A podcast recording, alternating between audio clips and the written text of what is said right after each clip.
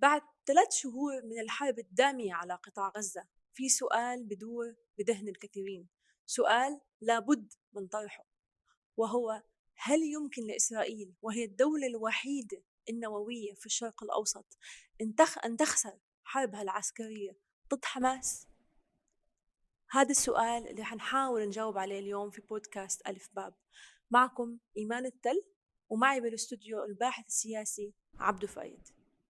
هذه الحلقة تأتيكم برعاية فيري ويل لمنتجات العناية بالأسنان مرحبا عبدو كيف حالك؟ أهلين إيمان أنا بخير الحمد لله سؤال عبدو اللي حابين اليوم نجاوبه مع المشاهدين اللي هو هل فعلا يمكن لإسرائيل أن تخسر هاي الحرب؟ هل فعلا حماس ممكن تفوز فيها؟ لكن قبل ما نجاوب هذا السؤال الكبير حابة شوي أفكك معك هذا السؤال ونجاوب أسئلة أكثر تحديدا. شفنا وزير الخارجية الإسرائيلي الأسبوع الماضي غرد تغريدته الشهيرة وقال إنه اسمع إنه إسماعيل هنية وخالد مشعل اغتيالهم أصبح أمر حتمي وعلى الموساد الإسرائيلي اغتيالهم أينما كانوا. وبنعرف إنه في قائمة من أهم قيادات حماس إسرائيل حاطتها عشان تقوم باغتيالاتهم. مثل محمد الضيف يحيى السنوار ومروان عيسى وإلى آخره سؤال هل فعلا يمكن لإسرائيل أن تدمر حماس باغتيال قادتها؟ ممتاز السؤال يا إيمان بس قبل بس ما أدخل في الإجابة لازم أقول للسادة المشاهدين إن أنت عشان تفهم سلوك إسرائيل الحالي وموقفها الراغب في اغتيال قادة حماس لابد أن تعود بالتاريخ شوية إلى سلوك إسرائيل تجاه باقي منظمات الكفاح المسلح الفلسطيني في العقود السابقة عشان تقدر تفهم إسرائيل دلوقتي بتفكر إزاي وعشان نقدر نجاوب على السؤال هل فعلا لو قتل لا قدر الله يعني أو اغتيلوا قادة حماس هل فعلا حماس هتخسر المعركة؟ ولو أنا عايز أرجع كده بالتاريخ شوية هقف عند نقطة معينة أو عند شخصية معينة وهي خليل الوزير أو الذي يكنى بأبي جهاد مين هو خليل الوزير في البداية؟ خليل الوزير ده كان عضو فاعل في جماعة الإخوان المسلمين أيام فترة شبابه طبعا في قطاع غزة لكن كان عنده كده خلاف شوية مع الجماعة إن هو عايز يعمل عمليات مسلحة طول الوقت والجماعة قدراتها القتالية وقتها لم تكن تسمح بذلك فخليل الوزير قال لك أنا هروح أعمل كل ده على حسابي الشخصي حتى لو مت حتى لو رجالتي ماتوا فبدأ الشقاق نوعيا وساعتها خليل الوزير خد نفسه وانتسب إلى منظمة فتح التي كانت ناشئة في ذلك الوقت وأسس ما يسمى باسم كتيبة العاصفة. وهذه الكتيبة كانت تقوم بعمليات داخل قطاع غزة بالمناسبة. كان وقتها وهو بيعمل العملية اللي أنا هقولها وهي عملية تفجير خزان سد زهر العملية دي كان بيعملها هو في نفس الوقت أمين سر الحركة الطلابية للإخوان المسلمين داخل قطاع غزة. المهم عمل العملية وبدأ الفلسطينيين يعرفوا باسم أبو جهاد. وبدأ نشاطه داخل منظمة فتح ياخد أبعاد أكبر شوية. فبدأ يسافر مصر بدأ يسافر الكويت بدأ يعمل لهم مكاتب وانتمائه للإخوان السابق وضعه في مواجهة مع النظام المصري. وقتها إحنا عارفين طبعا يعني عبد الناصر لم يكن على ود على الإطلاق مع جماعة الإخوان فقام باعتقاله مرة وبإخراجه من القاهرة مرة لكن الرجل لم ي... دينامو لم يتوقف عن نشاطه. وكان بيجمع التبرعات وكان بالأخص من الإخوان الموجودين في الكويت ويديها لحركة فتح ويوسعها ويضم إليها أعضاء ويقوي أنشطتها العسكرية ويدرب الكوادر وخلافه. خليل الوزير فعليا كان أهم خلال الثلاثين أو الأربعين سنة القادمة كان أهم من ياسر عرفات. ياسر عرفات ميزته الأساسية أن هو كان هذا الرجل المحنك القادر على أن يظهر بكل الوجوه أمام كل الناس. إن خاطب الوزير صار وزيرا وإن خاطب الغفير صار غفيرا. يقدر أن هو يحصل على الإجماع من مختلف الطيارات العربية حتى لو كانت هذه الطيارات تتقاتل مع بعضها. إنما خليل الوزير الوزير كان رجل مبادئي لا يعرف سوى السلاح ورفعه والمقاومة وأهدافها لم يكن خبيرا بدهاليز السياسة رغم أنه أنشأ مكاتب التواصل بقى يعني هو كان النائب القائد العام بالمناسبة لمنظمة فتح. يروح مثلا الاتحاد السوفيتي ألمانيا الشرقية وخلافه بتزاد دول المعسكر الشرقي ويحصل على أسلحة ويديها لحركة فتح. خليل الوزير كان عقبة بالفعل في وجه إسرائيل. وكان لازم يخلصوا منه لأنهم كانوا عارفين إن بقتله سوف تفقد حركة فتح أكتر من نصف قوتها وقد كان. والعملية دي الإجابة بتاعتها هي تونس. وهقول لك ليه تونس. سنة 1988 خدت إسرائيل قرار بحتمية اغتياله. بس إزاي وهو قاعد في تونس كده مع زوجته في فيلا المفروض يعني إنها خاضعة لحراسة مكثفة من الشرطة التونسية.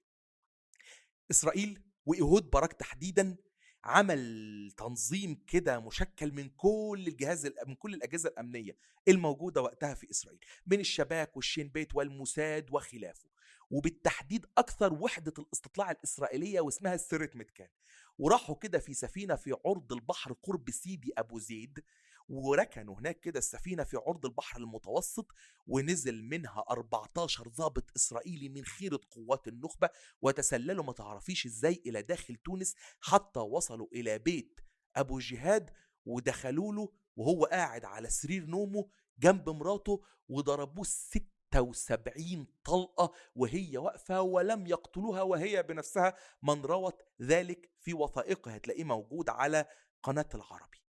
76 طلقة وقتل سنة 1988 خليل الوزير وقتها خرجت جنازة حاشدة من الفلسطينيين بمئات الألوف وقتها كمان ياسر عرفات عرف إن حركة فتح لن تعود كما كانت بس هل إسرائيل هتكتفي؟ لأ هيبقى في راجل تاني مطلوب قتله برضه وتصفيته واغتياله داخل حركة فتح عشان يسيبوا الحركة مهلهلة بالكامل من كان هذا الرجل؟ قبل ما اشرح قصته بس أنا لازم احكي لك قصة تانية كده. يعني انت فاكرة في الحلقة الماضية اللي إحنا اتكلمنا فيها حلقة عواصف الحرب؟ ذكرنا كده اسم بسيط وهو صبري البنا. من غير ما نقول هو مين يعني. صبري خليل البنا.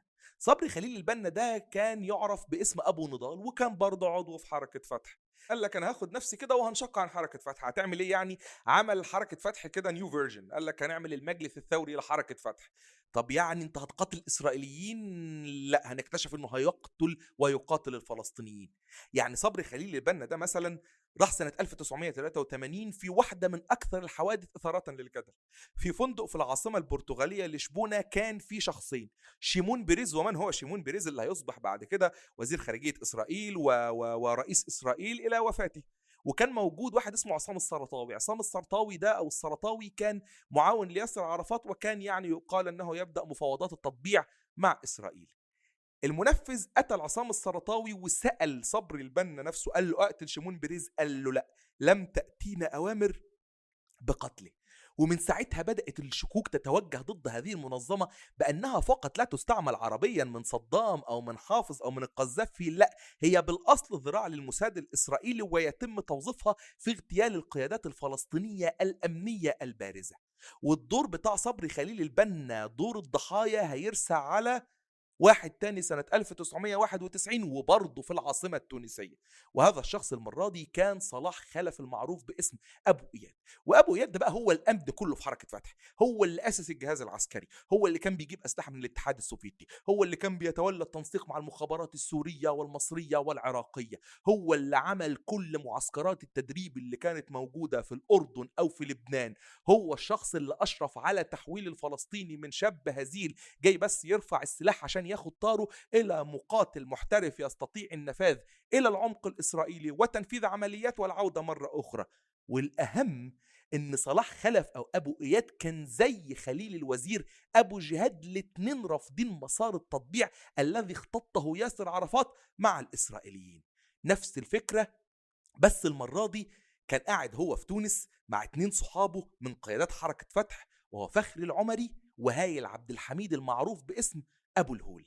التلاتة قاعدين في قعدة ودية جدا بيتكلموا لغاية ما طلع أحد حراس فخري العمري وشال سلاحه وصف التلاتة مكانهم وأهمهم صلاح خلف. طبعا القائل وقتها قال لك ده حركة فتح المجلس الثوري بقيادة صبر البنا هي اللي قتلته. لكن وقع الأمر إن صبر البنا لم يكن أكثر من عميل للموساد يؤجر آخرين لقتل أهداف إسرائيلية. مقصد القول إن حركة فتح من سنة 88 لسنة 91 خسرت أهم عمودين فيها وهما أبو جهاد وأبو إياد. هل حركة فتح عادت كما كانت؟ اطلاقا انهارت بالكامل. والأسوأ إنه تم تصعيد كوادر تانية موالية بالكامل لإسرائيل وأهمهم طبعا يعني الرئيس المناضل محمود عباس أبو مازن اللي هيطلع كده من الظل وفجأة يصبح شخصية محورية لأن القيادات في حركة فتح فيها مشكلة كبيرة. حركة فتح عندها مشكلة إن هي كانت بتحتكر المعرفة. عكس حركة حماس وده اللي هيخليني أجاوب لك على سؤال. هل اغتيال قادة حماس قد يفعل بها؟ ما حدث لفتح أو قد يؤدي على نفس المنوال إلى التطبيع وإلى الاستسلام وإلى الانهيار الإجابة لأ. وهقول لك الإجابة لأ ليه؟ لأن الشيخ أحمد ياسين قتل وهو الأب الروحي والمؤسس الأكبر لأن عبد العزيز الرنتيسي قتل لأن أبو خ...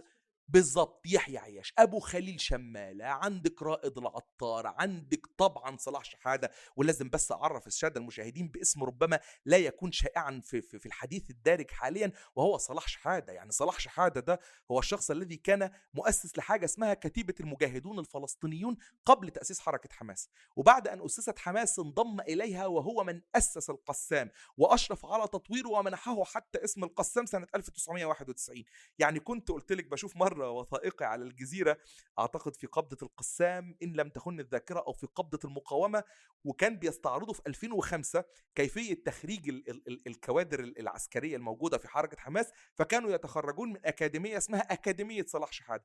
قتل صلاح شحادة وكان رأس مطلوب لإسرائيل. قتل بإيه؟ بطن قنبلة من وزن طن ألقت على منزله سنة 2002 وكان حتى في جدالات ما بين الشباك والموساد وما بين الشين بيت وقتها نقتله بقنبلة ربع ولا نص؟ قال لك نقتله بقنبلة طن لأنه مش لازم يخرج لأنه لو خرج مش هنجيبه تاني في حياته.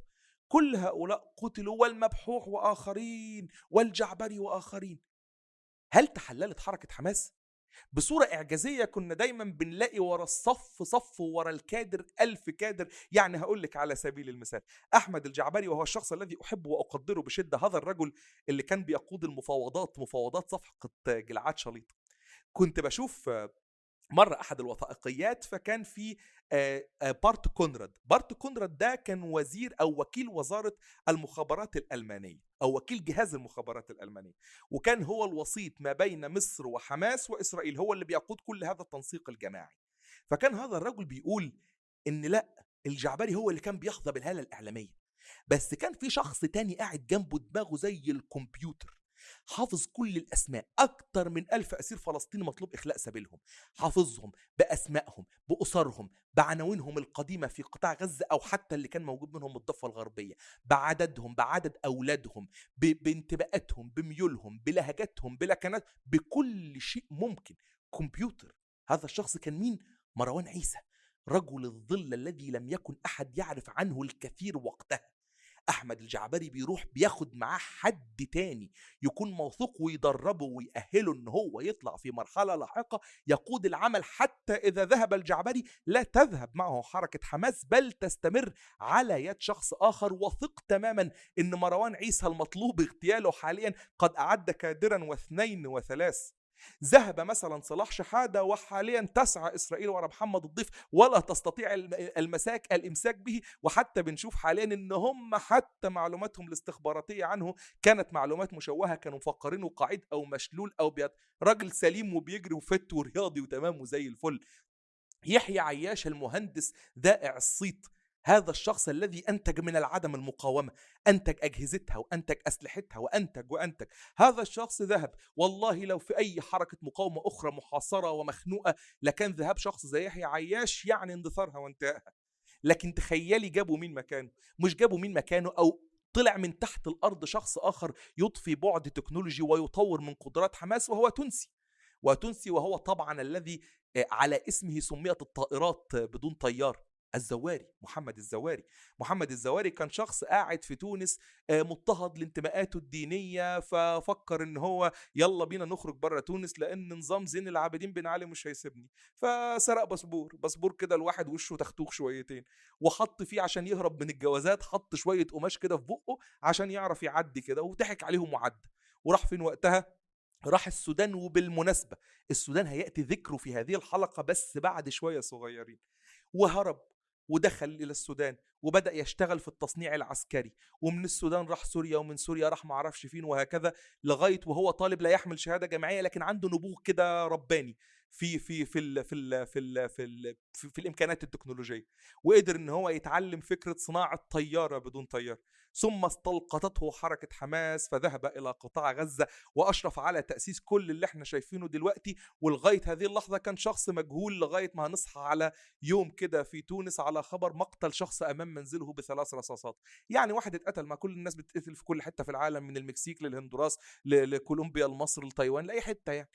لكن هنكتشف إن هذا الشخص حماس هتطلع فيديو تقول إن هذا الشخص الذي قتل كان أصلا هو اللي أنشأ بالنسبة لنا منظومة الطائرات بدون طيار وإن من قتلته يعني صحفية تونسية تم استدراجها إلى العاصمة المجرية بودابست وهناك جندت شابين يقدروا إن هم يأجروا سيارة والسيارة يركبها قتلة متسلسلين تابعين للموساد ويغتالوه. ذهب محمد الزواري واستكمل أيضا مشروع الطائرات بدون طيار واستكمل استهداف إسرائيل حتى وصلنا إلى طوفان الأقصى. هو ده الفرق ما بين حماس وما بين فتح. هو ده الفرق الكبير جدا إن حركة زي حركة فتح احتكرت المعرفة. كانت في صراعات كبرى ما بين أعضائها. يعني أنت فاكرة على سبيل المثال عندكم لما كنا بنتكلم يعني قبل ما ندخل الحلقة هنا بنتكلم عن ايلول الأسود فاكرة انت؟ وانت كان عندك حكاية شخصية يعني. آه هي مش حكاية شخصية هي حكاية حكايات الأهل اللي عايشوا ايلول الأسود. يعني أنا أمي مواليد 56 فكانت واعية أيام ايلول الأسود وكان دائما تحكي لنا عن قصصهم اللي كانوا عايشوها مع الفدائية. يعني حتى سلوك الفدائية بهذيك الفترة كان فيه تباين واضح. يعني في واحدة من القصص اللي كان دائما ماما بتحكيها إنه كانت مشترية فستان من محل آه، ملابس. وما رضيش صاحب المحل يرجع لها إياه أو يعني كان فيه خطأ وما رضيش يرجعه. فبعد مناوشات طويلة راحت نادت له فدائي من الشارع بس نادت له الفدائي اجى الفدائي ساعدها وخلاها خلاها يعني يقول له نرجع الفستان للست. بنفس الوقت كانوا أهل هم أهل أهل امي نفسهم مأجرين واحد من الفدائية وأيام بحيلول الأسود طلع لهم بسلاح قال لهم لا بتقدروش تطلعوني من البيت وما راح أدفع لكم أجار. فكان واضح إنه كان في اختلافات فردية شديدة أو تباين واضح بسلوك الفدائية أو سلوك آه حركة فتح في في الأردن بهذيك الفترة. بالزبط. يعني من من خلينا نحكي من قصص شخصية. بالضبط. مش بس قصص شخصية. يعني الشيخ أحمد ياسين رحمة الله عليه كان ينتقد على دواء ما كان في حلقة في شهادته على العصر كان ينتقد ما فعلته مثلا فصائل منظمة التحرير في الأردن وكان على حق يعني. هي المشكلة مش في صدق نواياهم من عدمه يعني هما بالتأكيد فدائية وبالتأكيد كان هدفهم مكافحة الظلم ورفعه عن أهلهم والقتال ضد الإسرائيليين. لكن الفكرة هنا اللي هتفرق ده عن ده. حماس عن فتح هو احترام تراتبية القيادة أن الأمر الذي يصدر من أعلى المؤسسة أو الجهاز يلتزم به أصغر فرد والتربية أو التنشئة الأيديولوجية والعقائدية بتفرق في الانضباط الفردي. فعندكم بالمناسبة يعني في الأردن كان كان طيف واسع من ال... وده اللي ده هيقودنا بس أنا هخرج من النقطة دي عشان أوصل للإجابة على النقطة دي على النقطة بتاعت ليه الفرق بين هنا وهنا وليه الاغتيالات مش هتأثر يعني. ال ال لما لما لما لما كانت منظمة التحرير موجودة بفصائلها ما كانش حد عارف مين بيدي الأمر في النهاية. ودي هتفضل معضلة هتؤدي لانهيارهم في مرحلة لاحقة. يعني هتلاقي إن حركة فتح كانت تتولى كده منهج وسطي شويتين اللي هو مش عايزة تتصادم جدا مع السلطة. في حين التيارات اليسارية الراديكالية اللي هي كان يطلق عليها اليسار الطفولي يعني. عندك مثلا نايف حواتمة في الجبهة الديمقراطية لتحرير فلسطين. الراجل كان بيستفز الناس ويروح مثلا يدعو للينين داخل الجوامع مثلا. يحتفل بعيد ميلاد لينين كما يحتفل المسلمون بعيد ميلاد آه، سيدنا رسول الله.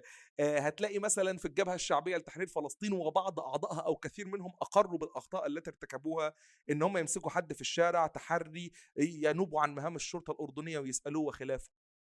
اللي بيعكس اللي قصدي أوصله أنا وانت من النقطة دي يعني إن مفيش حد بيدي أمر الكل بيلتزم بيه. وإن كان في انقسام شديد جدا بين التيارات حتى داخل حركة فتح نفسها. وده اللي خلى كل قائد متخوف من فكرة إن حد تاني ممكن يجي مكاني. فأنا بحتكر المعرفة بعمل رجالتي الصغيرين عشان لو حد فكر يطردني من منصبي المؤسسة كلها تنهار من بعدي فيفضل الاحتياج ليا موجود وقائم عكس حركة حماس. حركة حماس منضبطة منذ نشأتها. هي مؤسسة بالفعل. مهما كان الشخص الموجود هيؤدي نفس المهمة بنفس الكفاءة وبنفس التراتبيه ذهب فلان أم جاء علان. وده اللي بيخلي كل شخص ما عندوش احتكار لأن الهدف الأساسي مش صراع على السلطة وعلى المناصب وعلى المجد الدنيوي في النهاية هو كل شخص يعد نفسه باعتباره مشروع شهيد. فبالتالي هو شهيد أنا رايح أنا ما همشي بكرة همشي بعده. فلازم أجيب واحد تاني هيمشي بعدي هيجيب واحد تاني هيمشي بعدي في سبيل قضية أكبر. وبالتالي رغم كل هذه الاغتيالات التي حدثت في حركة حماس في النهاية لم تؤثر على عضدها. وده اللي إحنا بنقوله في النهاية في نهاية هذه أو في نهاية كلامي في هذه الفقرة إن حماس لم تنهار باغتيال المؤسسين ولم تنهار بغ... ولم تنهار باغتيال السابقين وبالتأكيد ندعو بالصحة والسلامة لكل طفل وشاب وشيخ ومقاوم وقائد داخل قطاع غزة لكن لا قدر الله إن تعرض أحدهم لسوء ولن يحدث إن شاء الله فهذا لن يعني على الإطلاق أن هذه الحركة ستنتهي لأنها حركة مقاومة. تنقل المقاومة فكرة وروحا وعقيدة وأيديولوجية من جيل إلى جيل حتى إذا ذهب شخص يكمل الآخرون المهمة حتى وإن استمرت المهمة. ألف عام سوف ينتج من نسل أهل فلسطين ومن نسل المقاومة ومن نسل حماس ألف مقاوم محل كل مقاوم يذهب. وإجابتي على هذا السؤال باختصار لا. لن تؤثر الاغتيالات في حركة حماس ولن تحسم الحرب كما يعتقد نتنياهو الذي أسس في السابع والعشرين من أكتوبر بالمناسبة عملية كده اسمها عملية نيلي وهذه العملية تضم نخبة من الشين بيت والموساد وهدفهم الأول هو اغتيال قادة حماس. 27 أكتوبر ونحن على مشارف انتهاء عام 2023 ولم يطل شخصا واحدا ولن يطول. وإن شاءت الأقدار أن تذهب روحا فلسطينية أو أن تذهب روح فلسطينية من قادة حماس إلى بريئها فثق تمام الوثوق أنا وإنت وكل من يستمع أو يشاهد هذا الفيديو إن هذه الحركة ستكمل لأنها عقيدة ولأنه جهاد. طيب عرفنا أن الاغتيالات لن تدمر حركة حماس وأنه أساليب إسرائيل هي فعليا أساليب مكررة. ندخل على السؤال الثاني أو الأسلوب الثاني اللي ممكن تتبعه إسرائيل ألا وهو الحصار؟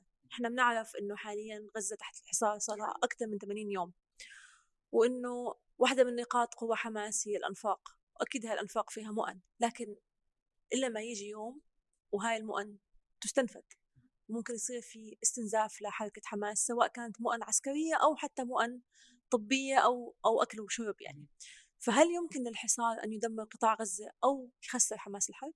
زي ما قلت لك في إجابة أول سؤال إحنا بنعمل إيه؟ بنرجع للتاريخ شويتين عشان نقرأ الحاضر ومن خلاله نستشرف المستقبل. وإسرائيل عملت نفس السيناريو بالمناسبة يعني مش جديد بس يمكن لأن بعض الناس ذاكرتهم قريبة شوية أو الأزمة الفلسطينية جديدة على مسامعهم وبالذات الأجيال الصغيرة الجديدة فالحصار بالنسبة لهم أزمة الأزمات. لا إسرائيل عملتها بالفعل وعملتها برضه ضد المقاومة الفلسطينية وضد فتح بالأساس. هبدأ لك القصة منين مرة تانية؟ هرجع لك لشخصية لطيفة جدا. الشخصية دي شفتها في أعظم فيلم وثائقي أنتج على القنوات العربية على الإطلاق وهو برنامج حرب لبنان من 15 حلقة وكان أذيع في بداية الألفية 2000 و2001 في الرينج ده على قناة الجزيرة قبل أن تنشئ الجزيرة الوثائقية. وأهمية الوثائقي ده عشان لو السادة المشاهدين حابين يرجعوا يتفرجوا عليه مرة تانية أهميته الأساسية إن كل معظم اللي فيه نصهم على الأقل قد تمت تصفيته لأنهم كانوا صناع الحرب الأهلية اللبنانية بالفعل زي الحبيقة زي جورج حاوي زي آخرين. طبعا الاستخبارات السورية وبالأخص غازي كنعان يعني كان مسؤول عن تصفيتهم قبل أن يقتل هو في النهاية قبل أن يقتله بالمناسبة بشار الأسد. ايا ما كان بعيدا عن هذه النقطة يعني. في الوثائقي في الحلقة الثامنة أو التاسعة كان في كده شخصية هتظهر في بداية الحلقة اسمها تيمور جوكسل إن لم تخن الذاكره وده كان المتحدث الرسمي باسم قوات حفظ السلام الموجودة فين؟ الموجودة في لبنان. بيحكي وبيقول يعني إن الساعة عشرة ونص وخمسة من يوم 6 يونيو 1982 كان واقف كده بجنوده على الحدود اللبنانية الإسرائيلية يعني وفجأة لقى دبابة وبعدين لقى التانية وبعدين لقى التالتة وقف كده مع رجالته وجنوده وقال لهم لا لا إحنا لازم نشوف دول مين؟ قال لهم أنتوا مين؟ قالوا إحنا إسرائيليين. عايزين إيه؟ This is invasion. ده غزو إحنا جايين نغزو لبنان. قال لهم لا استنى بقى أنا لازم بقى أمارس دوري ومهامي كجندي أممي بيحفظ السلام ويمنع دخول ما أعرفش إيه لفين قام حاطط قدام الدبابات جنازير حديدية. فجنزير الدبابة يبوظ أدي دبابة باظت 2 3 4 5 11 دبابة قدر إن هو يوقفهم. والإسرائيليين ما اعترضوش. عايز توقفهم؟ وقفهم يا سيدي. ساعة 2 3 4 لقى في الأفق عدد دبابات يغطي فعليا يسد عين الشمس. فوقف كده مع قائد الكتيبة الهولندية وقال له إحنا معناش إلا بنادق صيد إحنا هنعمل إيه؟ فحتى كان معاهم لسه واحد كده جاي كده جندي فرنساوي أو ضابط فرنساوي وقعد يعد الدبابات. عد 1200 دبابة قال له إحنا في فرنسا الجيش الفرنسي كله ما عندوش العدد ده من الدبابات. وبدأ من هذه اللحظة ما يسمى غزو لبنان. وبالأخص الهدف الأساسي لو فاكرة برضه كنا جبنا سيرته على خفيف كده في الحلقة الأولى اللي خصصناها لفلسطين وهي حلقة طوفان الأقصى. في ال في ال في ال في الحرب دي كان هدفها الأساسي هو تدمير منظمة فتح. تدميرها إزاي؟ بحصارها. حصارها فين؟ في بيروت الغربية معقلها الأساسي. بس بالمناسبة يعني بيروت الغربية ما كانش فيها حركة فتح بس. ده كان فيها حركة فتح والمتحالفين معاها. كان فيها الحزب الشيوعي اللبناني بكتائبه المسلحة. كان فيها لواء سوري. لواء مدرعات سوري. كان فيها آه، قوات وليد جنبلاط اللي هو القوات الدرزية. كان فيها فصيل من اللي قلت لك من الحزب الشيوعي صح؟ كتلة تتحالف مع حركة فتح عشان تدافع عن مواقعها. وكان حركة فتح أصلا عندها 35 ألف عسكري مسلح. تخيلي الحصار الإسرائيلي استمر ما يزيد عن 70 يوم. قصف من الجو ومن البر ومن البحر. أسقط على بيروت ربع ما أسقط على فيتنام بالكامل. حصار منع دخول غذاء أو طعام أو أو دواء أو ماء. لدرجة حتى إن جورج حاوي أمين عام الحزب الشيوعي اللبناني كان يحكي ويقول إن إحنا والله ما كنا لاقيين شربة مية. كانوا بيجيبوا المية إزاي؟ يشربوا بس. كانوا بيروحوا يجيبوا الحشيش بتاع بعلبك الحشيش اللي هو الحشيش اللطيف ده ويعملوا سجاير ويبعتوا أطفال صغيرين يروحوا على الحواجز. اللي واقف عليها جنود إسرائيليين ويقول له خد سيجارتين حشيش حلوين ودخل لي إزازتين مية قنينة مية. فكان حالة من البؤس المرعب الذي فرض بهدف إخراج حركة فتح من بيروت وإخراج عناصرها بالكامل من لبنان. وكان الشرط الوحيد الذي وضعه مناحم بيجن استسلام حركة فتح وده اللي إحنا بنسمعه دلوقتي لما يقولوا الشرط لما كان طالع وزير الخارجية الأمريكي وقبله رئيس الوزراء الصهيوني بيقولوا إن آه الحرب ممكن تنتهي والمستشار السياسي بالمناسبة لنتنياهو الشخص الرديء ده اللي طول النهار بيتكلم على القنوات الغربية البي بي سي وخلافه يعني. آه والله كان بيقول لك والله الحرب ممكن تخلص بس حماس تستسلم. فالواحد بيسترجع الذاكرة كده نفس السيناريو بالملي. استسلام حماس آه سمعتها قبل كده استسلام فتح حصار غزة آه سمعتها قبل كده حصار بيروت. آه قطع الماء والغذاء والدواء وقصف المشافي آه سمعتها في غزة آه سمعتها قبل كده فين؟ في بيروت الغربية والهدف واحد الفلسطيني. تخيلي من قوة العدوان الإسرائيلي الغاشم. كل اللي كانوا متحالفين مع عرفات خافوا. يعني عرفات نفسه كان اللبنانيين والفلسطينيين بيترعبوا منه. لو عرفات كان بيصحى الصبح كده يرفع سماعة التليفون يكلم 8 9 أرقام. عشان عارف إن أي تنصت بالنسبة له يعني التنصت على هواتفه هم برضو اللي بيتنصتوا عليه يروحوا تسع من تسع أماكن وهو يكون في العاشر اللي مش قايل عليه لحد. لما كان يخش يستخبى في بناية في بيروت الغربية السكان يطلعوا يهربوا لأنهم عارفين إن البناية سوف تقصف. وذات مره قصف الإسرائيليون بناية يعتقدون أن فيها ياسر عرفات وقتلوا فيها ما يزيد عن 200 شخص. عادي كده ماتوا بس عرفات مش موجود. الحلفاء اللبنانيين خافوا. تخيل بقول لك على كل القوات دي اللي كان فيها لواء مدرع سوري. لك والله ما نقاتل يعني وليد جنبلاط قال لك إحنا بنحب عرفات وكل حاجة. والتفاصيل دي ستجدينها نصا في كتاب موسوعي واسمه للدكتور عبد الرؤوف سنه بالمناسبة. وهو مؤرخ لبناني يعني و يعني وازن جدا.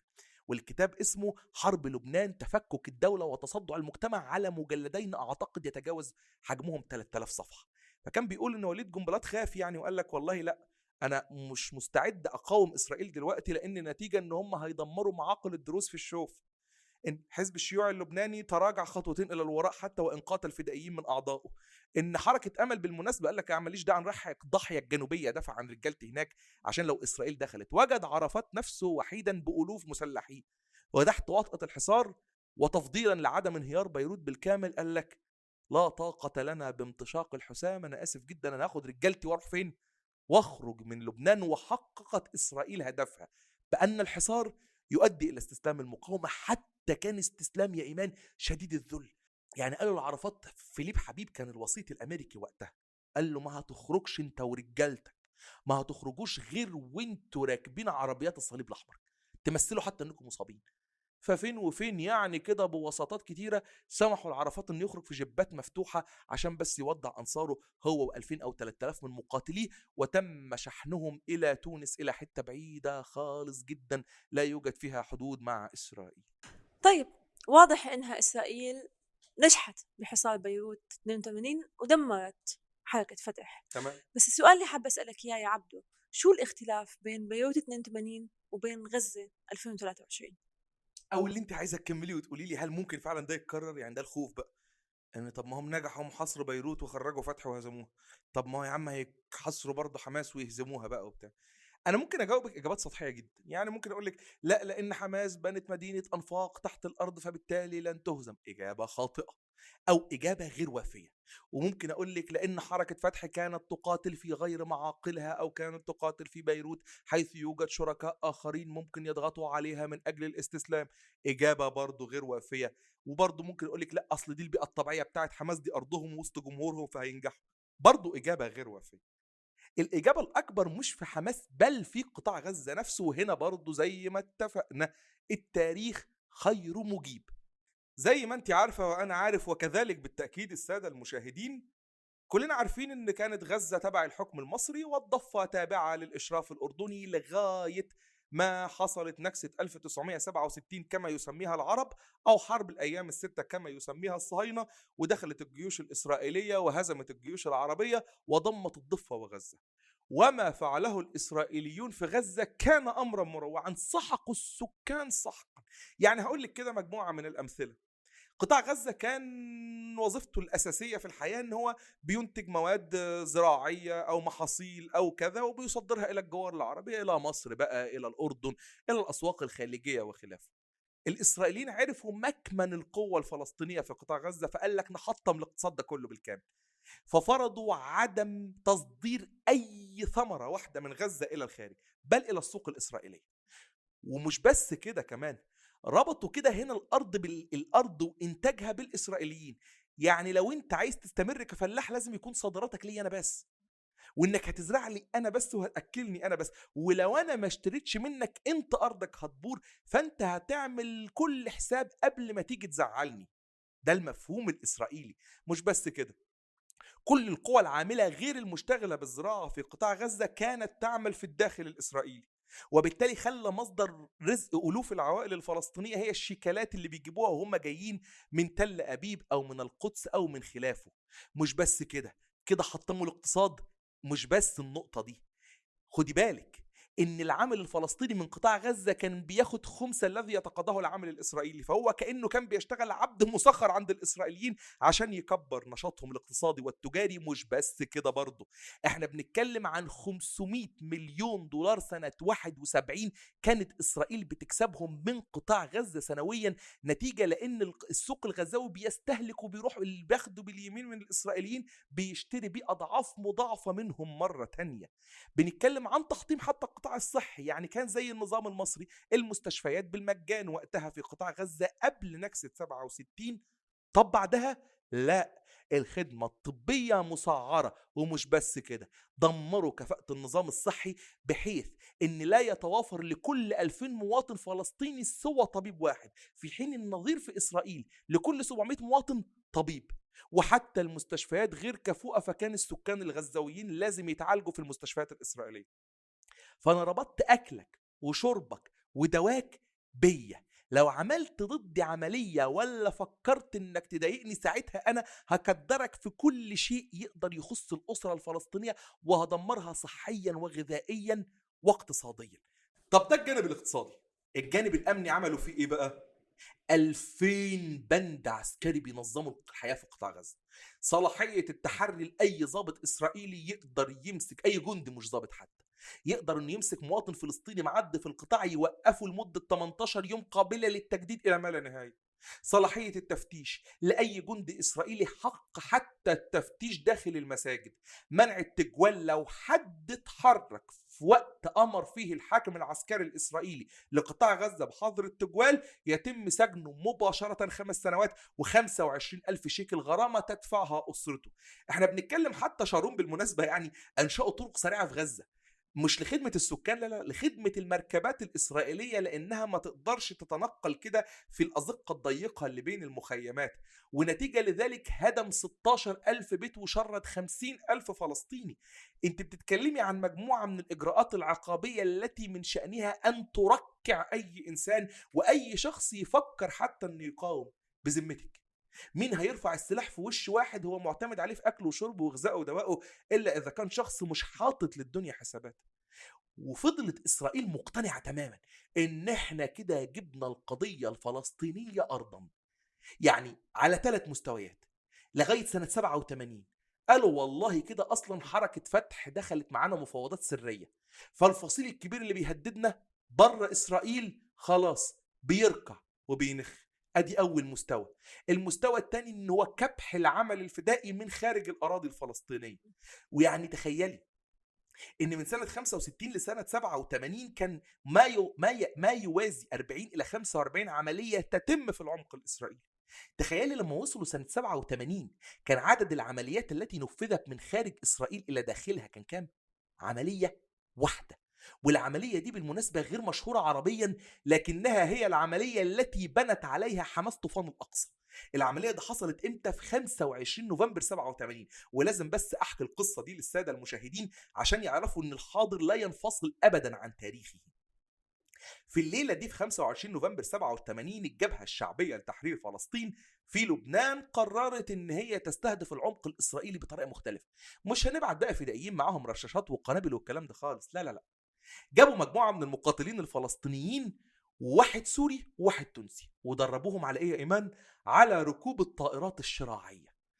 وقدروا إن هم المقاتلين الفلسطينيين لم يعبروا والسوري كان اسمه بالمناسبة خالد محمد أكر والتونسي اسمه ميلود بن نجاح. الشاب التونسي ده قدر إن هو يركب الطيارة الشراعية لكن حظه السيء وقع داخل منطقة خاضعة لجيش لبنان الجنوبي وجيش لبنان الجنوبي ده جيش عميل يعني أسسوه الإسرائيليين في الجنوب بقيادة سعد حداد وأنطوان لحد عشان يستخدموهم في قتال السكان الفلسطينيين المحليين. هو ما قدرش يوصل لكن اللي قدر يوصل هو خالد أكر. خالد أكر أخذ طيارته الشراعية ونزل بيها لمعسكر إسرائيلي اسمه معسكر جيبور خاضع للواء نحال بالقرب من مستوطنة كريات شمونة وكان في جيبه طبنجة وفي الإيد التانية كلاشينكوف وقتل ست ضباط إسرائيليين فيما سوف يعرف بليلة الطائرات الشراعية اللي هتتكرر إمتى؟ في طوفان الأقصى لما مقاتلي حركة حماس والجهاد يستطيعوا عبور الجدار الإسرائيلي ويفاجئوهم في قلب غلاف غزة. تخيلي دي العملية الوحيدة اللي كانت وازنة وآه عملية نوعية ومثيرة لكن ما كانتش تقلق. إسرائيل خلاص كسرنا المقاومة خارج الأراضي الفلسطينية. وأكتر من كده جوه فلسطين نفسها في غزة والضفة ما عادش السكان قتلناهم محدش هيفكر إنه يشيل بندقيتنا ويحاربنا. ثم كان ما كان من قطاع غزة من قلب جباليا الصامدة حاليا قام مستوطن إسرائيلي بما سوف تندم عليه إسرائيل لسنوات لاحقة. كان قلبه مليان بالغل والكراهية يوم 8 ديسمبر 87 سايق الشاحنة بتاعته شاف مجموعة من العمال الفلسطينيين واقفين دهسهم قتل أربعة من أصل ستة كانوا واقفين. وكان المتوقع إيه؟ الأهالي هيتضايقوا يعني شوية وياخدوا نفسهم ويروحوا بقى العزا والجنازات. الأهالي فعلا خدوا نفسهم وراحوا عملوا الجنازات بتاعة الأربع شباب وما تحول ما بدأ كجنازة أو كجنازة تحول إلى مظاهرة ضد الاحتلال الإسرائيلي. طوبة ورا طوبة ورا طوبة ويتقتل ناس تانية فتقوم جنازة تانية وتقوم جنازة تالتة وطوبة ورا طوبة ورا طوبة لغاية ما انفجرت الانتفاضة الأولى. وده بس مش هيكون كابوس إسرائيل في الانتفاضة الأولى. الانتفاضة الأولى سوف تنتج لإسرائيل أسوأ أعدائها وأكثرهم رعبا حركة حماس. قبل ذلك التاريخ قبل الانتفاضة الأولى كانت المقاومة قاصرة على المنظمات اليسارية الموجودة خارج فلسطين التي تعمل من الخارج ولم يكن هناك أبدا نشاط معهود لمقاومة من الداخل الفلسطيني من غزة والضفة. لغاية كان بس في تنظيم إسلامي لسه بادئ هو تنظيم الجهاد وده كان يرأسه شخص اسمه فتحي الشقاقي وده كان طالب بيدرس في مصر في كلية طب جامعة الزقازيق وبعدين تعرض لميوله إلى اضطهاد من أو مش اضطهاد يعني إلى ملاحقات من السلطات المصرية وسجن فترة في سجن القلعة ثم خرج منه ذهب إلى قطاع غزة سجنته إسرائيل برضه. ولما اتسجن هناك قدر إن هو يهرب لأول مرة ست مساجين فلسطينيين في عملية هزت إسرائيل وقتها قال لك إسرائيل قالت لك إيه كان في عقوبة النفي وقتها. قال لك خرجوه مش عايزينه ده حتى وهو جوه السجن عامل لنا مشاكل وهو جوه السجن قادر يخلق بيخلق بؤر وبيخلق تشبيكات وبيعمل جماعة جوه فقال لك لما نبعده والله الأمور هتخلص يعني فودوه فين؟ قال لك اطلع يا ابني على لبنان راح لبنان فتح الشقاقي ومن لبنان إلى سوريا حيث أنشأ مكتبه هناك وبدأ في تنفيذ عمليات فدائية جوه إسرائيل في مرحلة لاحقة أشهرها عملية بيت ليد اللي قتل فيها 20 ضابط إسرائيل وبالمناسبة جماعة الجهاد الإسلامي كان في عقيدتها وقتها ألا تستهدف سوى الضباط وحتى لا تستهدف المدنيين.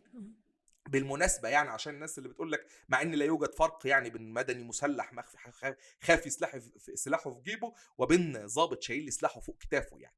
فيعني بس ايا ما يكن عشان الناس اللي بتقول لك أصلهم بيستهدفوا المدنيين لا والله أنت اللي خلتنا أنت اللي اضطرتني أصلا في مرحلة لاحقة فيما بعد يعني وكان العين بالعين والسن بالسن. لكن ايا ما يكن في النقطة دي تحديدا ظهرت حماس بعد كده. يعني نتيجة الانتفاضة الأولى بعد خمس أيام بالظبط الشيخ أحمد ياسين جمع الرنتيسي والرجالة بتاعته قعدوا في رفح وأسسوا حركة حماس. وبدأت هي التي تقود العمل الطليعي للمتظاهرين من قلب الجامعة الإسلامية في غزة. فما بدأ كان أي حد يتخيل القمع ده كله ممكن ينتج إيه؟ قطاع مهادن ما بيتحركش ما بيتكلمش مراعين أكل عيشهم مع الإسرائيليين. لكن عملوا انتفاضة بعد 20 سنة ومن قلب الانتفاضة ظهرت حركة الجهاد وظهرت حركة حماس ومن قلب الانتفاضة بدأ عمل مسلح منظم لم تتخيله إسرائيل في حياتها من قلب قطاع غزة وامتد بعد شهر إلى الضفة الغربية فيما سوف يعرف بالانتفاضة الأولى. هل تتخيلي إن قطاع زي ده بعد كل التجربة دي هيجي عليه الوقت بصورة أو بأخرى وحصار إسرائيلي ما مفروض عليه وكل هذا القصف وهو بربري بكل تأكيد. هل تتخيل إن هذا القطاع سوف يتخلى عن المقاومة ويلقي السلاح والله كان ألقاها في العشرين سنة السوداء التي التي كانت ما بين 67 ل 87 والله كان ألقاها في أوقات لاحقة عشان يلقيها دلوقتي. ما بالك وقوته العسكرية تضاعفت أضعافا مضاعفة. هل سيلقي سلاحه؟ بالتأكيد لا. هل سينهزم بالحصار؟ طب والله حتى بالاحتلال العسكري الإسرائيلي الكامل لن تستطيع إسرائيل الانتصار في قطاع غزة وإلا كانت انتصرت في 2005 جروا أذيال الخيبة وشارون عمل قانون فك الارتباط وحتى أخلى المستوطنين الإسرائيليين والشرطة الإسرائيلية راحت ضربتهم وطلعتهم من بيوتهم عشان يهربوا جميعا من جحيم قطاع غزة. أنا مش بقول لك إن الحصار بقى هيهزم حماس. ده الاحتلال الكامل نفسه. لو إسرائيل حققته لن يهزم المقاومة ولن يهزم القطاع بل هي هزيمة مؤجلة لإسرائيل هتنفجر في وشها بعد خمسة ستة عشر سنين وسيعيد من سيأتي بعد نتنياهو. ما فعله شارون من فك الارتباط في 2005 فما يجعلني أنا مطمئنا إن لا قطاع غزة بتاريخه لم ينحني ومش لم ينحني هنا دي كلمة عاطفية قصدها إثارة استعطاف الجماهير وإن إحنا لم ننحني والله لا خالص. أنا بتكلم فيها تاريخ واضح بيقول أنا قطاع حوصر ودمر وقوطع وانتهك لمدة من 67 ل 2005 لم يستسلم. قطاع كان ممكن يموت ألف مرة وأنتج انتفاضة وأنتج الثانية من جديد. وبالمناسبة لازم نبص برضو للتاريخ الفلسطيني وليس بنظرة عاطفية. إسرائيل بعد النكبة 48 عاشت فترة من الرخاء والرغد كده. بتبلطك بقى تضرب مصر في 356 ما فيش أصلا فلسطينيين جوه بيقاوموا. الفلسطيني نسى قضيته فظنت أن القضية انتهت خلاص ما عادش في قضية أصلا من الأساس. فوجئ أن المقاومه تعمل من خارج الأراضي الفلسطينية وتستهدف إسرائيل من عمان وتستهدفها من بيروت. وبعدين ظنوا إنهم بعد اغتيال قادة فتح وبعد حصارهم في بيروت إن الحركة خلاص بقى انتهت وإن في سلام قادم وكل الفلسطينيين ركعوا ففوجئوا أن المقاومة الفلسطينية نبتت ونشأت مرة أخرى من داخل فلسطين. بنشأت الانتفاضة الأولى وأخمدوها وظنوا أنهم في أمان فجاءت في وجههم الانتفاضة الثانية في بداية الألفية. خمدوا الانتفاضة الأولى وظنوا برضو أنهم في أمان لما إحنا يعني هنراضي حماس كده ونخرج من قطاع غزة فهيسيبونا وهنجري نبني كده على الحدود بتاعتنا وبتاعتهم كده آه، بجدران عازلة. فحماس قالت لهم والله مش هنقدر نبعت فدائيين جوه؟ طب تمام جدا. هنبعت لكم صواريخ بقى. ظنوا إنهم هيعملوا قبة حديدية عشان تمنع الصواريخ. قامت حماس قالت لهم إيه؟ طب تمام هنبعت لكم طائرات مسيرة. ظنوا إنهم أخمدوا الطائرات المسيرة فحماس بعتت لهم طائرات شرعيه وأنزلت بهم هزيمة لم تحدث منذ نصف قرن. السلوك الفلسطيني الأساسي يخبرني بكل ثقة ويقول لي أن الفلسطيني لا يموت، أن الفلسطيني ولو كان مكتف الأيدي ومعصوب العينين ومغروس حتى في قلبه ألف خنجر وخنجر لا يستسلم بل يقاوم حتى وإن كان بإصبع. أو بيد أو بعين أو حتى بطرفة عين. فبعد كل هذا التاريخ الصمودي والنضالي لقطاع غزة في المطلق وللمقاومة الفلسطينية وبعد كل أشكال التكيف وهذا هو الأهم هل تعتقدي بأي صورة من الصور؟ أو هل أنا أعتقد أو أحد يعتقد أن الحصار الإسرائيلي الحالي هيكون على غرار حصار بيروت؟ أنا بقول لك وبسبق الإجابة لا. هذا الحصار لن يقتل الفلسطيني. بل حتى الاحتلال الكامل لقطاع غزة لن يقتل الفلسطيني. في النهاية زي ما قلت لك هزيمة مؤجلة لإسرائيل. إن لم تهزم اليوم فستهزم بعد ألف يوم. طيب تمام. يعني إحنا هيك مرينا على سيناريوهين. الاغتيالات مش حتدمر حركة حماس. الحصار مش حيدمر قطاع غزة. طب شو السيناريوهات المطروحة؟ هل ممكن فعلا أو خلينا نقول كيف إمتى ممكن نقول إنها إسرائيل خسرت الحرب. إمتى نقول إن إسرائيل خسرت وإمتى نقول إن حماس كسبت؟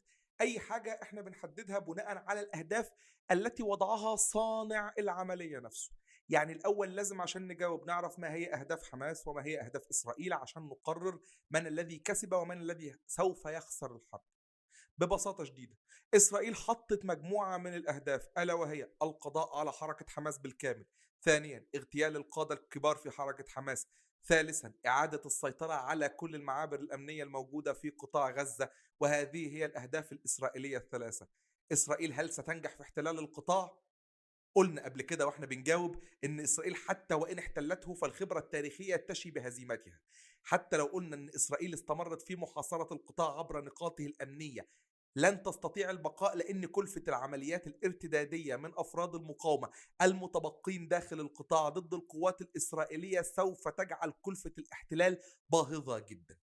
هل ستنجح إسرائيل قياسا على الأهداف التي وضعتها؟ أستطيع أن أقول لك بامتياز أن إسرائيل وضعت بذور فشلها العسكري في هذه العملية قياسا على الأهداف عالية السقف التي وضعتها والتي لم تستطع حتى الآن تحقيق أي شيء منها.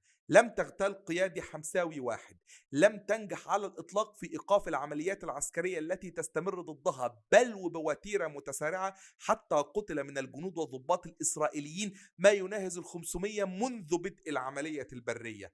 إسرائيل لم تستطع في كس إرادة المقاومة داخل الشعب الفلسطيني بل كل هذا ارتد عليها بالعكس ارتد عليها أنها بحد توصيف جو بايدن فقدت التعاطف الدولي أنها كذلك بدأت تلام حتى من الشريك الأمريكي وتوصف بأنها حكومة صهيونية أو حكومة يمينية متطرفة يجب إزاحة بعض أعضائها لم تنجح حتى بموجب كثير من التحليلات الداخلية في السياسة الإسرائيلية في الساحة الداخلية الإسرائيلية والتي تقول ببساطة أن نتنياهو إنما يؤجل الحرب فقط لتفادي هزيمته العسكرية أو هزيمته السياسية في الداخل الإسرائيلي. الأهداف التي وضعتها إسرائيل غير قابلة منطقيا للتحقق. لكن ما الذي سوف يحدث ما الذي سوف تفعله لمحاولة الخروج بقدر أقل من الخسائر هو أنها تضاعف عملياتها العسكرية وتستهدف أكثر من الجو. وبالمناسبة يعني ما الذي يكون هناك على الجانب الحمساوي؟ حماس ليست لديها أهداف كبرى. يعني حماس في النهاية شنت عملية عسكرية وكانت تعلم تبعاتها. ربما هذه التبعات كانت ربما أكبر من التصورات عربيا ربما. أقل ربما لكن لم يكن أحد عاقل يتوقع أن تمر مرور الكرام لكن حماس في النهاية كل ما ترجوه مما فعلته بعملياتها في طوفان الأقصى أنها تلفت أو تلفت أو تستدرج الرأي العام للانتباه مرة أخرى إلى الشارع الفلسطيني إلى القضية الفلسطينية ونجحت. أنها تفضح زيف الاحتلال وقسوته ودمويته وقد نجحت بل وأصبح لإسرائيل عدة بؤر عدائية حتى في أشد القلاع الأنجلو ساكسونية والفرانكوفونية. ونجحت.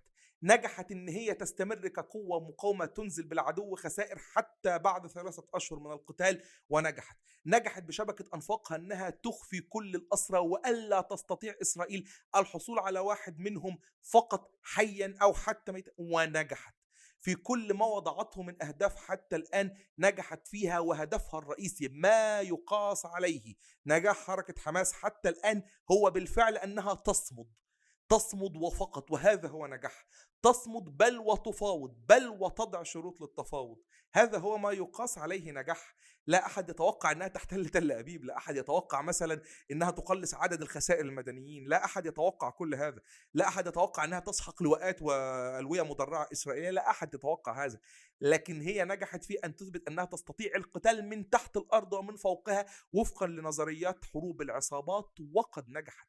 فبناء على كل هذه المعطيات بكل تأكيد إسرائيل بأهدافها العليا لن تنجح. حماس بأهدافها السفلى الضيقة الصغيرة في استمرار العمل المقاوم مهما كانت ظروف البيئة الجغرافية الموجودة هي التي تنجح بالفعل. ما هو قادم؟ ما هو قادم هو ضغط عسكري إسرائيلي بلا شك. كلما اشتد القصف كلما كان الموقف الإسرائيلي أكثر ضعفا لأنها لا تستطيع تعيين أهداف بعينها تستطيع اقتناصها من قلب الميدان. فتلجأ إلى ال mass killing القتل الجماعي العقابي الذي في النهاية لن يؤدي لإضعاف الحركة ولا حتى تأليب الرأي العام الفلسطيني الداخلي ضد حركة حماس. هتهدف في النهاية ربما أقصى ما سوف تسفر عنه هذه العملية إن إسرائيل تعيد احتلال النقاط الأمنية المحيطة بالقطاع. عندك معبر إيريز معبر رفح نحل إنها تعيد السيطرة على محور فيلادلفيا الذي هرب منه شارون وهذا المحور الذي يمتد من البحر المتوسط حتى معبر كرم أبو سالم داخل الأراضي الفلسطينية بالمناسبة. هذا المحور الذي انسحبت منه إسرائيل ربما تعود إلى السيطرة عليه مع كل ما يتضمنه ذلك من مخاطرة عسكرية لأنها سوف تجعل نفسها هدفا على هدفا قريب المدى للمقاوم الفلسطيني وسوف يضغط عليها من الجانب المصري الذي سوف يجد أن العمل انتقل إلى حدوده المباشره. فهي دي الفكرة في النهاية حماس أقوى بحجم ما تمتلكه من معرفة بطبيعة الأرض بحجم ما غرس في هذه الأرض من تضحيات بحجم المناورة الضيقة المتاح أمامها والذي يجعل أي هدف إنجاز. عكس إسرائيل التي يجعل أي هدف بالنسبة لها ليس إنجازا بل أن عملية القضاء على الحماس هو الإنجاز الوحيد المقبول. هم الصهاينة اللي صعبوا على نفسهم المهمة لما وضعوا أهداف مستحيلة لن ينجحوا في تحقيقها.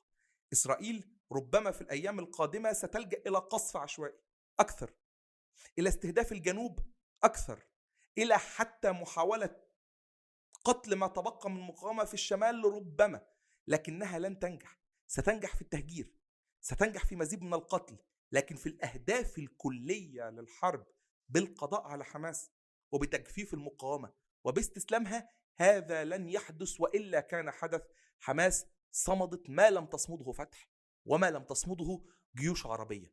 ومن قراءة واقع الميدان من يستطيع بعد أكثر من 80 أو 85 يوم وربما حتى 90 يوم من الحصار أن يشن كل ليلة وكل صباح هجمات عسكرية يتم تصويرها ويتم إذاعتها ويقتل فيها عشرات الجنود الإسرائيليين. من وصل إلى هذه النقطة هو بالتأكيد من يمتلك القدرة الأكبر على المناورة والبقاء والتفاوض. طيب شكرا عبدو. بس في نقطة أنا حبيت أوقف عندها بما أنك أنت ذكرتها اللي هو التهجير. في خوف شديد من الدول المجاورة سواء كانت في مصر أو الأردن من التهجير الفلسطيني قطاع غزة لمصر أو حتى للأردن. تمام. هل ممكن فعلا الفلسطيني يترك أرضه؟ هو أكيد حيترك أرضه مضطر لكن هل هو احتمال وارد؟ يعني للأسف هناك موجة إعلامية يتم تضخيمها بصورة أو بأخرى من بعض غير ذوي الاطلاع الكافي يعني. بتحاول تقول لنا إن الفلسطيني مستني بس ربع فرصة وهيهرب وهيجي مصر وإن إحنا سوف نحمي حدودنا محمي لازم نحمي حدودنا. دي بلدنا ولازم نحميها. بس نحميها من الفلسطيني؟ أنا عايز أحكي لك قصه معلش أو قصص شوية بس في النقطة دي.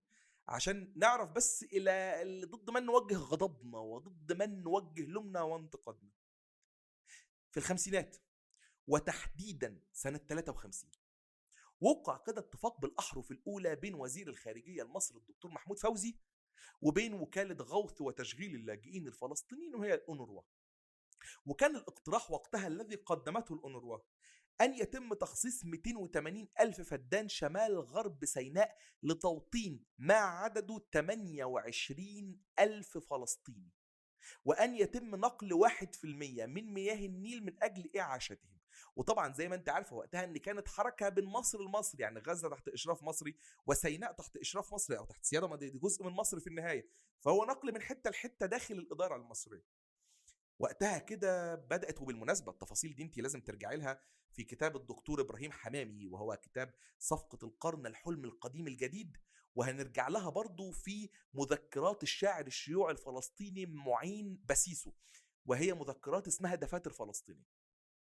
بيحكي ويقول أو بيحكوا هما الاثنين ويقولوا.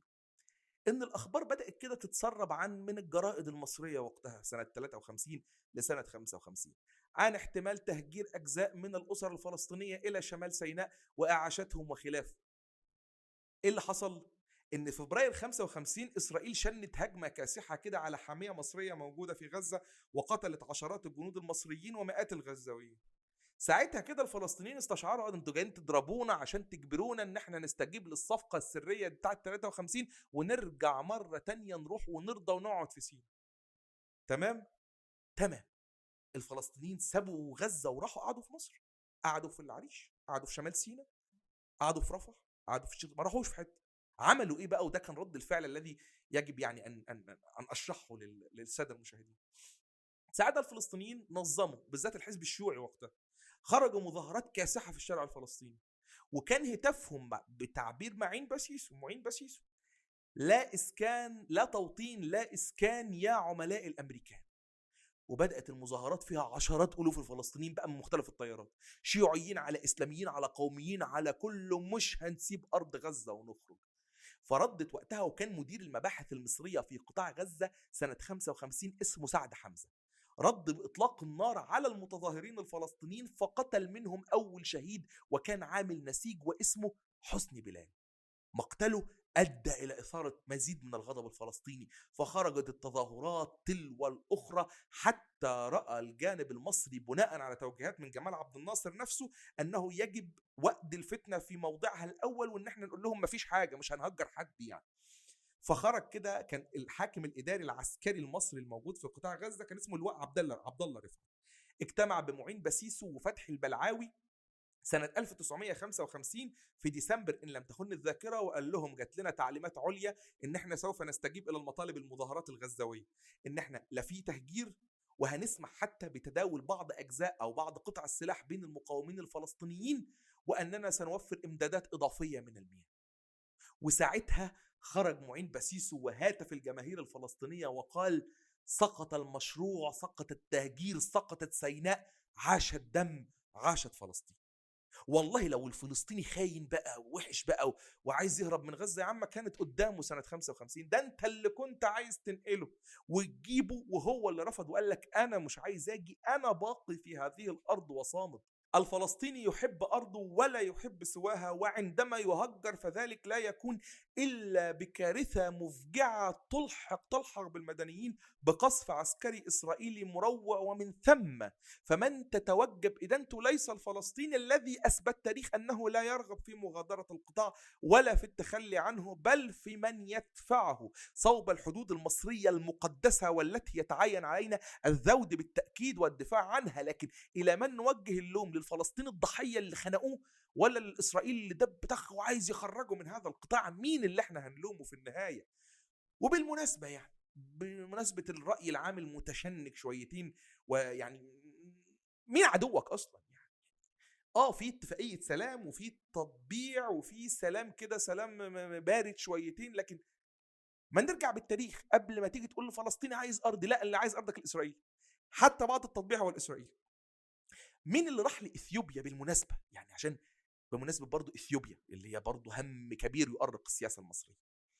مين اللي راح لإثيوبيا في البداية وحرضها وأمعن في التخطيط من أجل اقلاق اقلاق مصر؟ كان الفلسطيني؟ لا لا خالص. كان الإسرائيلي والأمريكاني. يعني أمريكا هي من عن طريق هيئة مشروع استصلاح الأراضي أو مشروع هيئة استصلاح الأراضي الأمريكية هم اللي راحوا وهم اللي قدموا مقترحات لإقامة سدود على منابع النيل من أجل تضييق البيئة عن مصر. ومن كان يتعاون فيها كان الصهاينة بكل تأكيد. الصهاينة هم اللي حولوا دولتين إفريقيتين إلى أكبر مركز للتجسس على مصر. ليبيريا سنة 1835 أنشأها الأمريكيون من العدم كده جابوا شوية ناس ويلا يا ابني حدد لنا الأرض دي اعمل لنا دولة. الدولة دي نسميها ليبيريا اشتقاقا من لفظ الاصطلاحي أو لفظ الحرية الأمريكان liberty يعني اشتقاقا من لفظ الحرية الأمريكي. نسميها إيه؟ نسميها ليبيريا بقى. و... و... ونسمي العاصمة إيه؟ نسميها مونروفيا. ليه مونروفيا؟ لأن الرئيس الأمريكي الذي حرر العبيد جيمس مونرو فنسميها باسمه كده العاصمة. وجابوا العبيد الأمريكيين المحررين وحطوهم هناك. إحنا مش عايزينكم هنا بقى إحنا حررناكم ما تقعدوش أنتوا مش زينا يعني. وديناهم فين؟ وديناهم ليبيريا. وكان كل اللي بيحكم ليبيريا لغاية سنة 1981 قساوسة. يعني يعني رأس الكنيسة هو الذي يحكم الدولة لغاية ما حصل بعد كده انقلاب صمويل دو وخلافه والجيش هو اللي ماسك السلطة.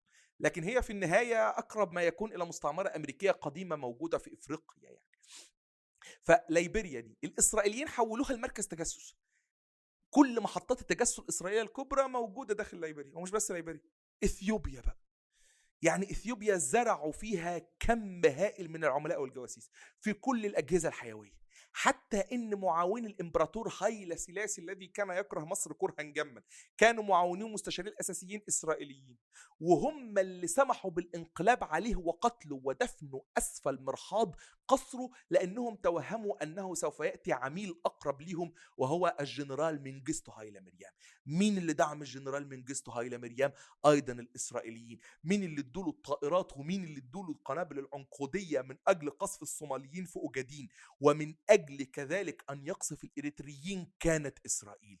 ومن الذي أيضا قام بإبرام أو برعاية صفقه تسويه إثيوبية إريترية من أجل انفصال إريتريا هي إسرائيل لأنها كانت تخشى بأي صورة من الصور أن أي انفصال على غير هوى إسرائيل يؤدي إلى أن تنشأ دولة لأن المتحدثين بالعربية كتير في إريتريا. فأن تنشأ دولة عربية أخرى تسيطر على السواحل الإثيوبية المطلة على البحر الأحمر وبالتالي يتحول البحر الأحمر لبحيرة عربية لأن الثمان دول في الحالة دي هيكونوا هيكونوا في النهاية عرب. فهم اللي أنتجوا نظام بين قوسين يعني أفريقاني موالي لإسرائيل يعني الأفريقانية المسيحية أسياس افرق الرئيس.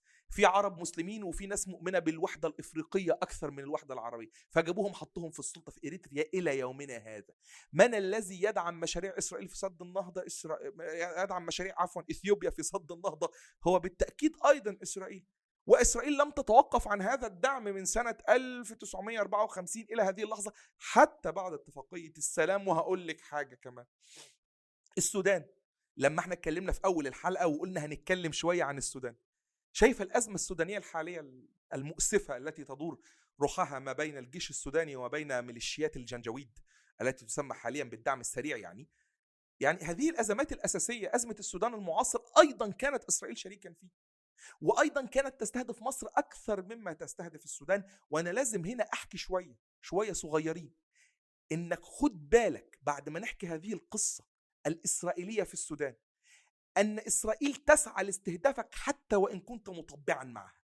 تسعى لاستهداف السودان حتى وإن تعاون معها وتسعى لاستهداف مصر من خلال السودان حتى وإن قامت مصر بالتوقيع على اتفاقيات التطبيع. هحكي لك هنا القصة بس.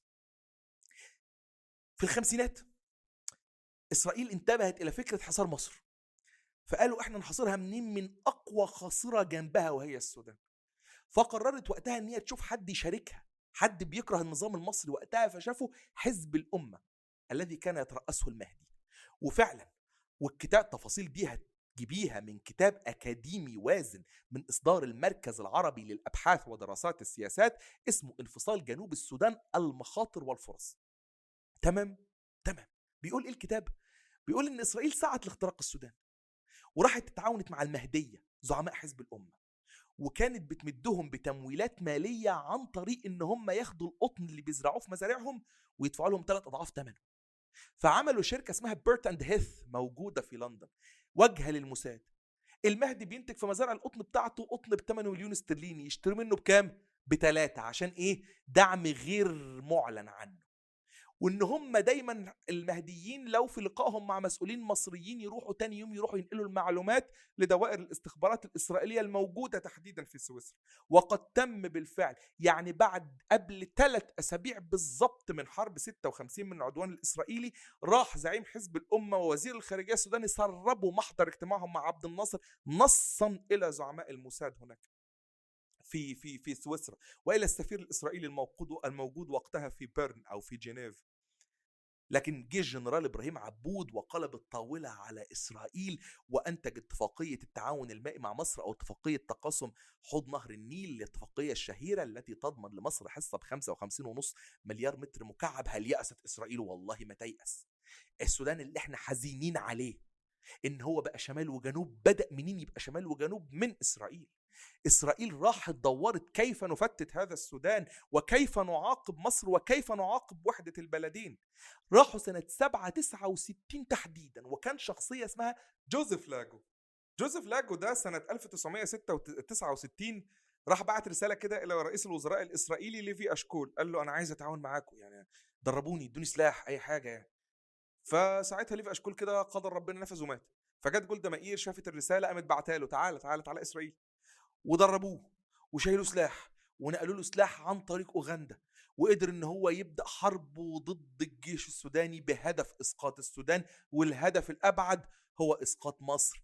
تخيلي بقى السودان أهو تعاون مرة مع إسرائيل في حزب المهدي ورجع تاني عاد إسرائيل وهيرجع تاني يصادق الإسرائيليين. وأنا آسف يعني بما إننا بنتكلم عن فلسطين والسودان والخيانة مرة والخيانة واحدة. هنتكلم عن جعفر نميري يعني. سنة 85 كده كان في راجل مشهور جدا راجل تابوه في العرب كده عدنان خاشقجي. تاجر السلاح الأهم راجل كده كان بيدرس في كلية فيكتوريا كوليدج في اسكندرية قابل بالصدفة كده كمال الأدهم اللي هو مؤسس الاستخبارات السعودية اتفقوا إن هم يعملوا شغل مع بعض كمال الأدهم حطه كواجهة فيما يعرف باسم نادي السفاري لمحاربة الحركات الشيوعية داخل داخل إفريقيا طبعا يعني بالتعاون مع الولايات المتحدة الأمريكية وقتها وكان النادي ده بالمناسبة اسسه واحد اسمه الكسندر دومارانش رئيس الإستخبارات الفرنسية وكان في الجنرال نعمة الله ناصري من السافاك الإيراني وكان في الجنرال أحمد الديلمي من الإستخبارات المغربية ومن مصر طبعا كان أشرف مروان ممثلا عن رئيس السادات. عدنان خاشقجي اللي هو بين قوسين تاجر سلاح لكن في الواجهة الأخرى واجهة للاستخبارات السعودية. هذا الرجل سيقنع جعفر نميري والسودان إن لماذا لا نتعاون مع إسرائيل يا عم؟ يعني أنتوا عندكم أزمة كده غذائية وأزمة بتاعت ما إسرائيل هتحلها. تحلها إزاي؟ طب ما تيجي أجمعك بمين؟ بارئيل شارون في الفيلا بتاعتي اللي موجودة في شمال كينيا. وكان عدنان خاشقجي عامل فيلته وعامل مراكبه كلها وفيها أجهزة تجسس عشان يلقط أي مكالمة وأي شيء لأي زعيم عربي ويسربها لإسرائيل. فقدر إن هو يجمعهم كده وفي صورة فعلا شهيرة جدا تجمع جعفر النميري وارئيل شارون وبينهما عدنان خاشقجي سنة كام؟ سنة 84 وقدر إن هو يقنعه إسرائيل هتديك 200 مليون دولار في حسابك السري مقابل إنك تساعدها في نقل يهود الفلاشة ونجح بالفعل وكانت العملية اسمها العملية موشي إن إثيوبيا منعت هجرة يهود الفلاشة بعد توتر مع إسرائيل فإسرائيل قررت إن هي تخليهم عادي مش ممنوع السفر للسودان فبيطلعوا من أديس أبابا يروحوا السودان. وبعدين إسرائيل عملت كده شركة سياحة تابعة طبعا للموساد الإسرائيلي ووراها كده فرقة كوماندوز إسرائيلية وبواخر إسرائيلية يروحوا بحجة سياحة للبحر الأحمر يركبوا السفن الإسرائيلية طيران على طيران على تل أبيب أو برحلات مباشرة ما بين الخرطوم ما بين تل أبيب رحلات سرية بالطبع هل نتيجة للمساعدة الإسرائيلية للسودان بالرشاوي اللي دفعوها لجعفر نميري هل السودان أفضل؟ لا ده في نفس الوقت كانوا بيدعموا جون جارانج وعاملين له معسكر اسمه وينجي كابول داخل الأراضي السودانية من أجل أن يتم انقلابه على الجيش السوداني وأن يفتت وحدة الأراضي السودانية فحتى التطبيع مع العدو لم يمنعه اطلاقا من السعي لتفتيتك وإسرائيل عملت ده في الثمانينات وقت ما إحنا كنا عملنا كامب ديفيد وكويسين معاهم وكل شيء لكن هل توقفوا عن محاولة حصارك المائي في إثيوبيا؟ هل توقفوا عن محاولة إثارة الفتن والقلاقل في السودان وتحريض الجنوبيين على الانفصال وإمدادهم بالسلاح والمال حتى نجحوا في 2011؟ لا وقفوا؟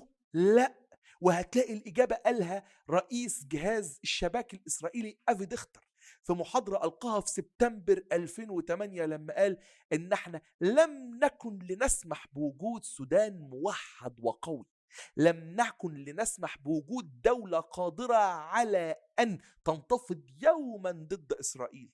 لم نكن لنسمح بوجود حليف قوي لمصر. حتى وإن كانت مصر تطبع معنا لم نكن لنسمح ولن نسمح لأي دولة عربية بحالة من الإزدهار والاستقرار وكانت تصريحاته كده اللي قالها في في محاضرة كده وأذيعت بعد أذيعت وخرجت من المحاضرة نفسها. بس ده يعكس لك العقلية الإسرائيلية. طبقوا يا عرب بس إسرائيل مش هتسيبكم. خونوا غزة بس هتسعى في النهاية إلى النيل منكم. هتقدم لكم رشاوى وتقول لكم إحنا هنساعدكم وهي في الظهر. عايزة دمار بلادكم. هتفكروا إن أنتوا حتى بينكم وبينها اتفاقات لن تصونها وهتسعى إلى محاصرتكم من كل اتجاه حتى لا يصبح لكم صديق في هذه المنطقة إلا إسرائيل ووقتها. هتبيع وتشتري فيكم. ده التاريخ الإسرائيلي معانا. آه الفلسطيني ممكن يهجر. طبعا. بالقصف والدمار. إلى من توجه غضبك؟ من عدوك؟ الفلسطيني؟ لأ التاريخ القريب والحاضر والمستقبل يخبرك أن من سعى إلى النيل من مصالحنا القومية وحصرنا في أمننا المائي والغذائي والدوائي هو إسرائيل. إلى أن من سعى إلى خنقنا من منابع النيل هو إسرائيل. أن من سعى إلى إثارة الفتن داخل السودان حتى أصبحت الآن تهديد للأمن القومي المصري هو إسرائيل. أن من يضغط على الفلسطيني ليهجر ويحاصرك هو إسرائيل ثم تأتي لتخبرني بكل صلف بل وبوقاحة أن الفلسطيني سيأتي إلى مصر لأنه يرغب في ترك أرضه. لا يا عزيزي الإسرائيلي هو الملام لكن هناك من يجرؤ على توجيه اللوم ليها وهناك من يؤثر. أن يمسك في الضعيف الغلبان ويقول له أنت بتتضرب وتتقتل إيه ده وعايز تيجي لي؟ لا لا لا أنا هنا هبقى وطني جدا أقول لك أنت مش هتيجي. أنا وطني جدا أنا جامد جدا وأنا مش هسيبك تيجي. والله العظيم ما هو عايز يجي ومش منتظر منك غير إنك تمكنه إنه ما يجيش. ممتاز يا عبدو. إسرائيل كانت وما زالت هي العدو الأول. وإحنا اليوم بالحلقة السادسة من بودكاست ألف باب عن قطاع غزة وعن الأحداث اللي عم تصير بفلسطين. سؤالي لك في نهاية هاي الحلقة هل أنت متفائل بمستقبل القضية الفلسطينية؟ يعني أستطيع أن أقول لك بضمير مرتاح يعني. أنا أكثر من متفائل وتفاؤلي لا يستند إلى عاطفة بقدر ما يستند حتى إلى خبرة شخصية. آه عصرتها على مدار أربع عقود من عمري ربما. آه هذه القضية لم تحيا في أي فترة إلا بالسلاح. هذه القضية لم تحيا إلا بالمقاومة. هذه القضية لن تعود كما كانت إلا بالمقاومة. هذه القضية في النهاية لا تزدهر إلا بدماء أبنائها شأنها شأن كل حركات التحرر الوطني عبر التاريخ. وأستطيع أن أقول لك أن الفلسطيني لم يدخر جهدا وإن ضحى بكل ما يملك من أجل أن يبقي قضيته على صعيد عالمي مرئية ومنظورة ومتعاطف معها بل حتى أنا متفائل جدا بشأن هذه القضية لأني أنا نفس الشخص اللي كان موجود من عشر سنين أو من حتى من ست سبع سنين لما طرحت صفقة القرن ورأيت هذا العالم العربي لا يعبأ وكأنها قضية هامشية. وأنا الآن الذي يرى أجيالا تعدني حتى إلى طفولتي حينما كانت القضية الفلسطينية هي محط الاهتمام بانتفاضة الأقصى الثانية. هذا الوعي وهذا الجيل الذي يتشكل من تحت الرماد والذي هو أكبر من فلسطين لأن كل عربي الآن كل عربي هو فلسطيني مؤجل هو فلسطيني بجنسية قلبية قبل أن يكون بجنسية ورقية. كل هذا لابد أن يفضي يوما ما إلى شيء. لا يمكن ابدا التكهن بهذا الشيء بطبيعته المادية الملموسة لكن يمكن التكهن بشيء واحد أن هناك أجيال من المقاومين العرب نشأت في كل بيت وفي كل ركن وفي كل مكان أن هناك أجيال بدأت تدرك أن فلسطين هي قضيتهم المركزية. هناك أكبر من هذا التفاؤل بكثير جدا أن ربما في مكان ما وزمان ما سوف تنتج نخب عربية سياسية وفكرية وأيديولوجية تعيد مرة أخرى توجيه هذه البوصلة بوصلة العمل العربي نفسه نحو القضية الفلسطينية. هذا ليس تفاؤل نتيجة لحلم ما وهذا ليس تفاؤل نتيجة لبعض الانتصارات الميدانية الصغيرة التي تحققها المقاومة لكنه تفاؤل.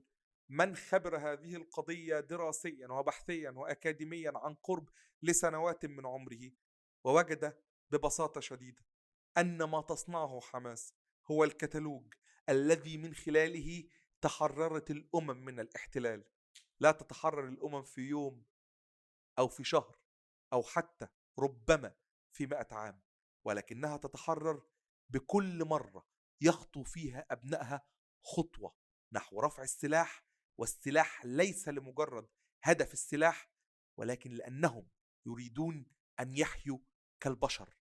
ومن يريد أن يحيا كالبشر لا يمكنه التخلي عن كرامته لا يمكنه التخلي عن مقاومة الظلم مهما بلغ طيش واستبداد المعتدي. وهذا ما يجعلني متفائلا. شكرا يا عبدو على هالرحلة الممتعة اللي مرينا فيها على تاريخ القضية الفلسطينية من فتح لحماس من سوريا ولبنان من مصر والسودان والأكيد بالأهم اللي هي فلسطين. ونأكدنا فيها أنه لابد من المقاومة الفلسطينية عشان ترجع قضية فلسطين. وبحب أحكي للمشاهدين أنه إحنا في عنا سلسلة كاملة عن فلسطين على قناتنا على اليوتيوب وهي عبارة عن سلسلة من ست حلقات بعد عملية طوفان الأقصى. كنت معاكم إيمان التل وعبدو فايد من بودكاست ألف باب.